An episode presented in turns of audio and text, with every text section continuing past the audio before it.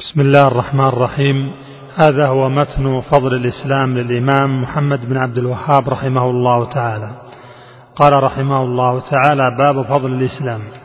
وقول الله تعالى اليوم أكملت لكم دينكم وأتممت عليكم نعمتي ورضيت لكم الإسلام دينا.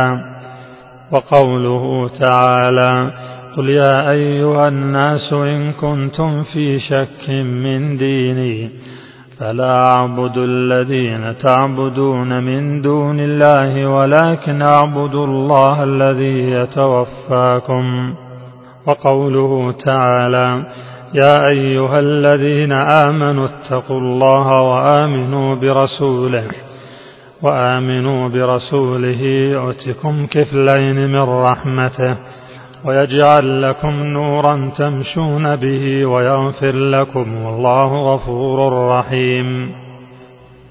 وفي الصحيح عن ابن عمر رضي الله تعالى عنهما أن رسول الله صلى الله عليه وسلم قال مثلكم ومثل أهل الكتابين كمثل رجل استاجر أجرا فقال من يعمل لي من غدوة إلى نصف النهار على قيراط فعملت اليهود ثم قال من يعمل لي من نصف النهار إلى صلاة العصر على قيراط فعملت النصارى ثم قال من يعمل لي من صلاة العصر إلى أن تغيب الشمس على قيراطين فأنتم هم فغضبت اليهود والنصارى وقالوا ما لنا أكثر عملا وأقل أجرا. قال هل نقصتكم من حقكم شيئا؟ قالوا لا. قال فذلك فضلي أوتيه من أشاء وفيه أيضا عن أبي هريرة رضي الله تعالى عنه أنه قال قال رسول الله صلى الله عليه وسلم أضل الله عن الجمعة من كان قبلنا فكان لليهود يوم السبت وللنصارى يوم الأحد.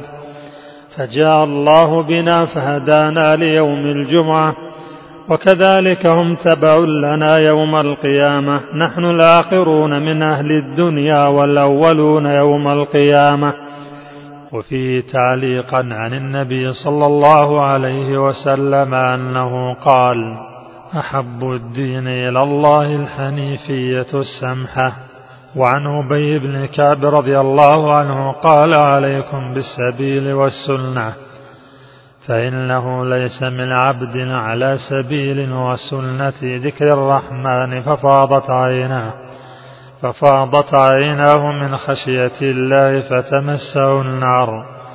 وليس من عبد على سبيل وسنة ذكر الرحمن فاقشعر جلده فاقشعر جلده من خشية الله إلا كان مثله كمثل شجرة يبس ورقها فبينا هي كذلك إذا صابتها الريح فتحاتت عنها ورقها إلا تحاتت عنه ذنوبه.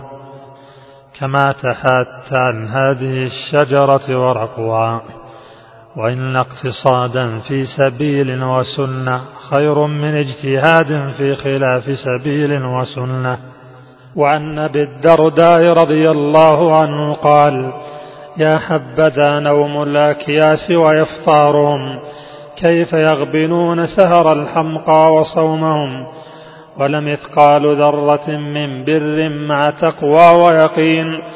أعظم وأفضل وأرجح من أمثال الجبال من عبادة المغترين.